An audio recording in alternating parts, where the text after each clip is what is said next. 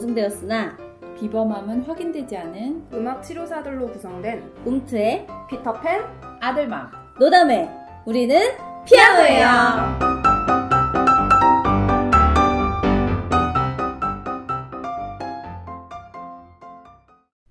여러분 안녕하세요.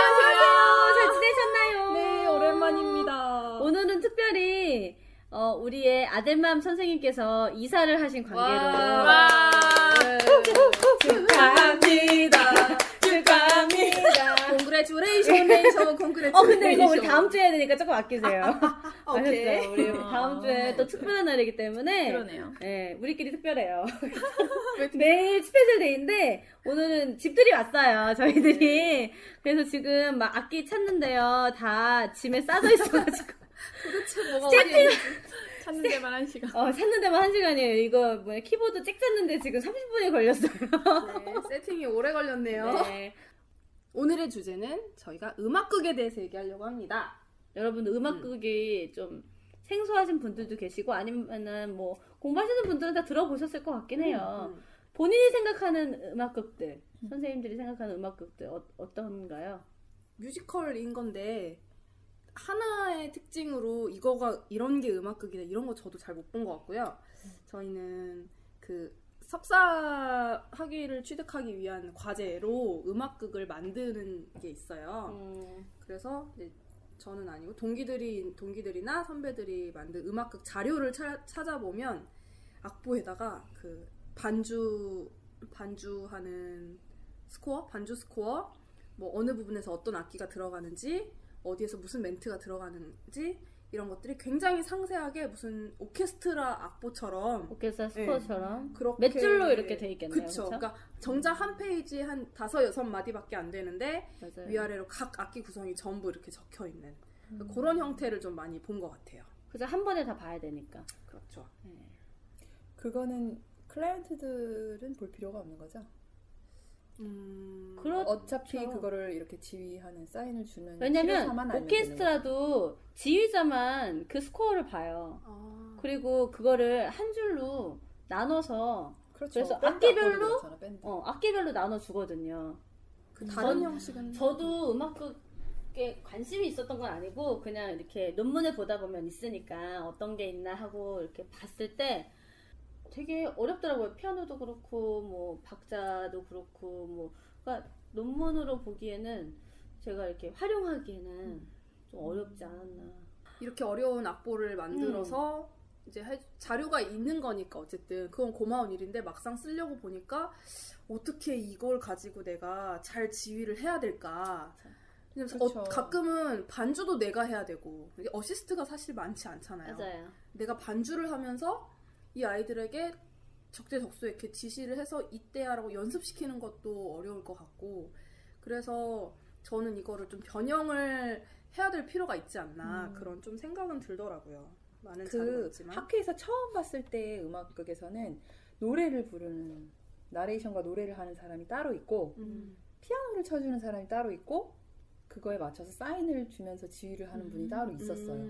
근데 이거를 3명이 항상 세션을 같이 다닐 수는 없으니까 진짜 음악치료사가 혼자 하려면 화면을 띄우든지 노래를 악보를 같이 보여든지 피아노를 치면서 노래를 하면서 사인까지 주는 건 진짜 불가능하죠.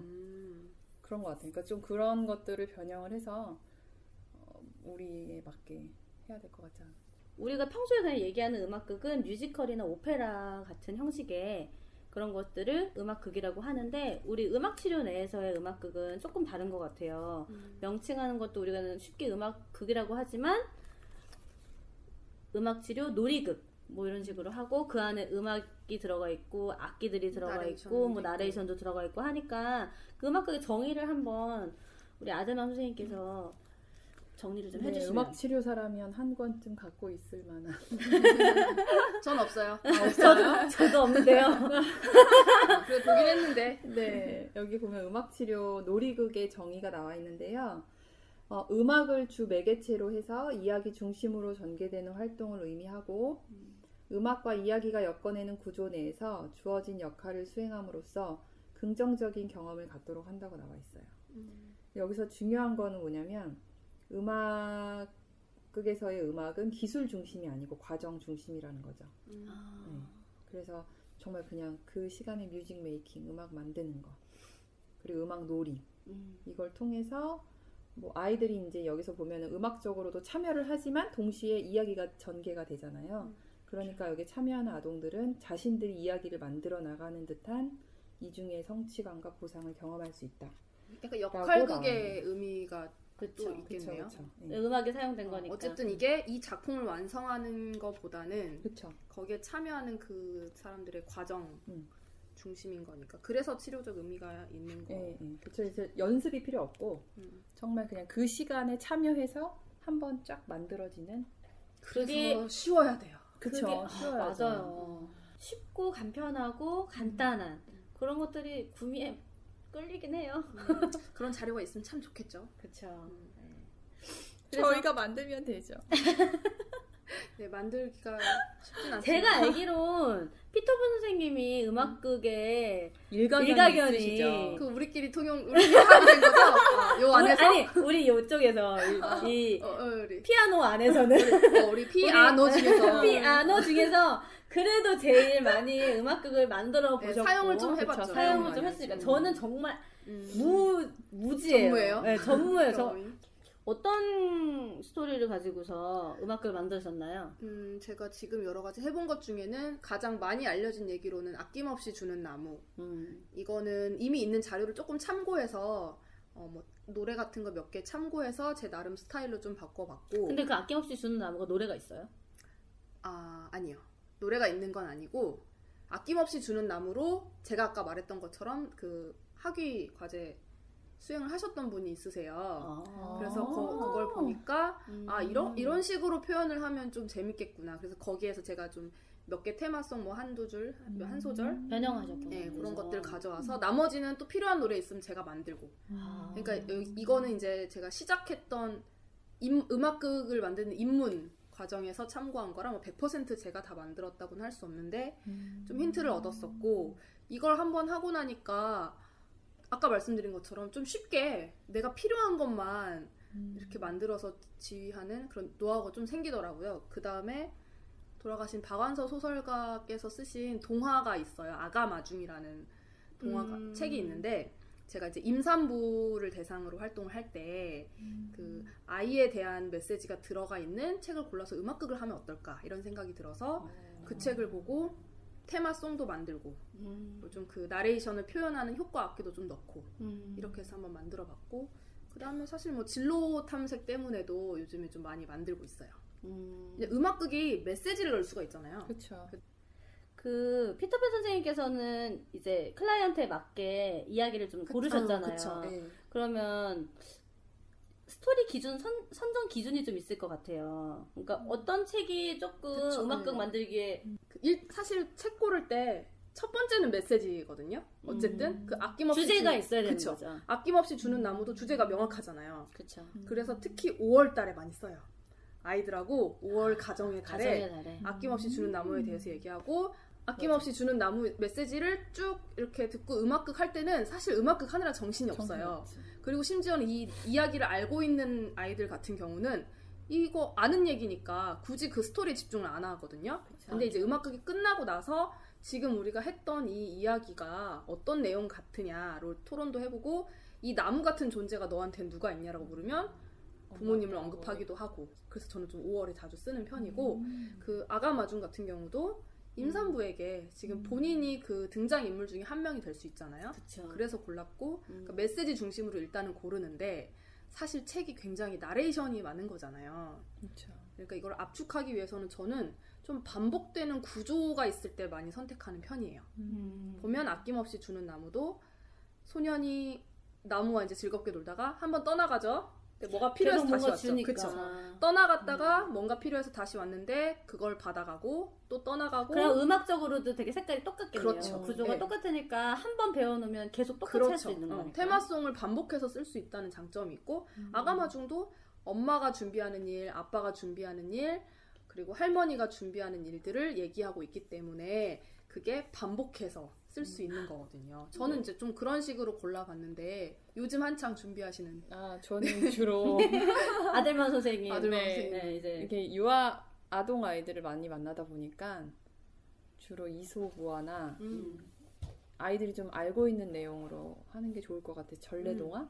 맞아요. 네, 이런 것들을 하고 지금 이제 작업 중인 건데 완성은 못했고요. 오늘 같이 완성 한번 할까요? 아기 돼지 삼형제? 이것도 형이 만들고 그쵸. 둘째가 만들고 막내가 만들고 그러다가 늑대가 또 형 부시고 둘째 부시고 네, 그래서 그런 부분을 좀 반복할 수 있는 것 같아서 피터팬 선생님의 그런 작품에서 팁을 얻어서 네 지금 작업을 하고 있어요. 지금 어느 단계인가요? 누구네 집 짓고 있는? 늑대가 불어버리고 한번 늑대가 부는 노래 한번 쳐주실 수 있어요?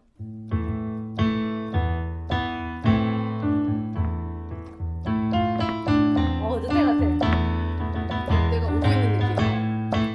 아 이게 뭐. 늑대가 지금 말하는 거예요. 내가 다 풀어버리겠다 이렇게 그럼 무너지는 거야 이제 이렇게 해서 이제 또 둘째 집 또 가는 거야 둘째 가야 돼 이런 식으로 나무로 뭐 지은 집 뭐 내가 다 내가 다 부셔버릴 테야 가사가 아직 기억이 안 나네 이게 분위기가 딱 늑대예요 되게 늑대. 겁나요 누가 봐도 늑대야 애들 진짜 좋아할 것 같아. 와, 정말 좋아할 것 같아. 이 부분에서 같이 후 하는 것도 좋은데 만약 악기 같은 거 있으면 부는 것도 좋은 것 같아. 네. 이게 새로운 이야기를 해야지 지루하지 않을 것 같지만 생각보다 제가 해보니까 이 후 부는 이게 재밌어서 맞아요. 늑대가 후를 왜 부는지에 관심 있는 게 아니라 후 하는 게 재밌다 보니까 이미 아는 얘기를 해도 지루하지 않고 어쩌면 아는 얘기를 해야 조금 더 메시지를 빨리 잘 받아들이는 것 같기도 하더라고요. 아이들은 좀 그럴 것 같네요. 이거 약간 그거 그러니까 교훈도 있는데 중간에 과정이 하나씩 늘어나면서 순서가 있잖아요. 그쵸. 그 미국 노래 중에 네. 그 파리 삼킨 할머니 네. 그런 거 같아요. 파리 삼킨 할머니? 할머니가 저도 There was an old lady who swallowed a fly라는 게 있는데 그게 제목이에요? 네. 투머치네요. 제목이 투머치야. 파리 삼킨 할머니인데 못 알아듣겠어요. 파리 잡으려고 다시 거미를 삼키고 그 거미를 잡으려고 새를 삼키고 새를 잡아요? 이야기를 소개를 했겠죠. 되게 유명한 그런 예. 시퀀스라고 해서 그 순서를 아이들한테 알려주는 거예요. 조금 작은 것부터 나중에는 말까지 삼켜서 배가 터지는. 그래서 그거랑 약간 비슷한 것 같아요. 그 과정은. 과정이. 그렇죠. 지금까지 음악극에 대해서 이야기를 했는데 우리 안에서 제일 일가견 있는. 우리 안에서. 네. 잘하세요 진짜. 되게 전문가스러워요. 그래서 우리 피터팬 선생님의 아까 아가마중 박완서 선생님이 네. 쓰신 아가마중을 앞부분만 한번 저희들이 연주를 한번 해드릴게요. 음악극이 어떤 건지 그리고 어떻게 만들었는지 한번 소개를 하는 시간을 갖도록 하겠습니다. 정석은 아니지만 저는 이렇게도 쓰니까 오히려 사용하기 편하더라 이런 면에서 소개를 드리는 거고요. 아까 말씀드린 것처럼 저희가 지금 앞에 하는 거가 엄마, 아빠, 할머니 이렇게 반복된다고 생각하시면 될 것 같아요. 저희는 엄마만 한번 들려드려 볼게요.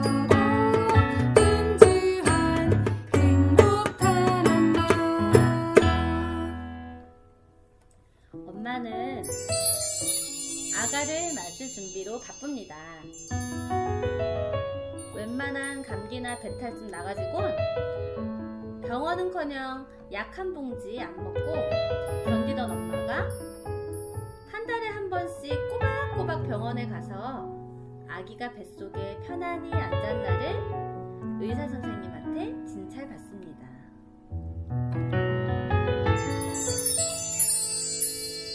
엄마는 아가를 맞을 준비로 바쁩니다. 뱃속의 아기가 엄마의 몸에서 무럭무럭 자랄 수 있도록 맛있는 것을 골고루 찾아 먹습니다. 빛깔 고우고 향기로운 과일도, 싱싱한 채소도, 물 좋은 생선도, 맛 좋은 고기도 엄마는 사양하지 않고 이런 것들을 골고루 먹습니다.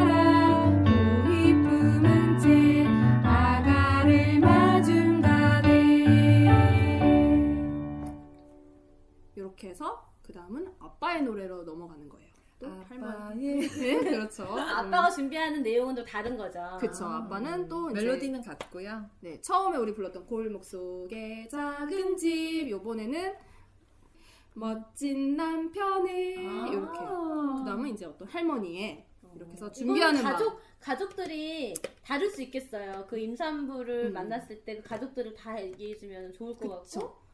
모든 가족들을 고모 삼촌, 작은 삼촌에 뭐 언니가 있을 수도 있고. 그러면 그 아이가 준비하는 마음을 본인들이 직접 내용을 송라이팅을 해서 해도 음악극이 될 수 있을 것 같아요.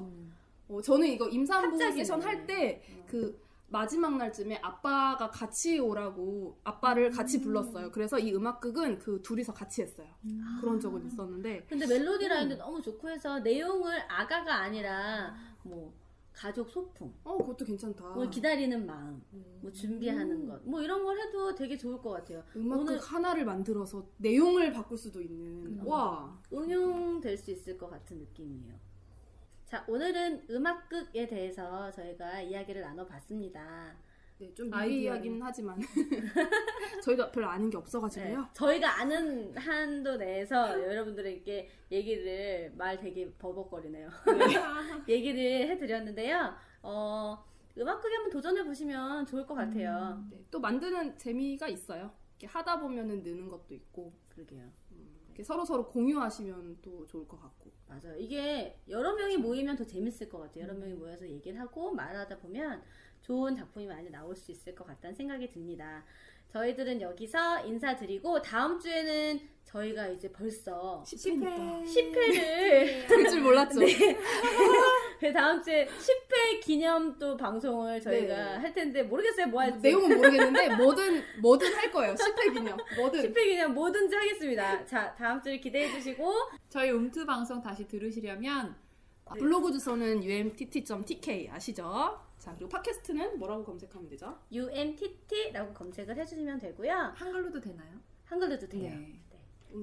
음트라고 검색을 해주시고요. 그리고 또 페이스북에 음트를 검색하셔서 좋아요 꼭 눌러주시기 바랍니다. 지금까지 저는 피터팬, 다들맘, 노담의 우리는 피아노예요.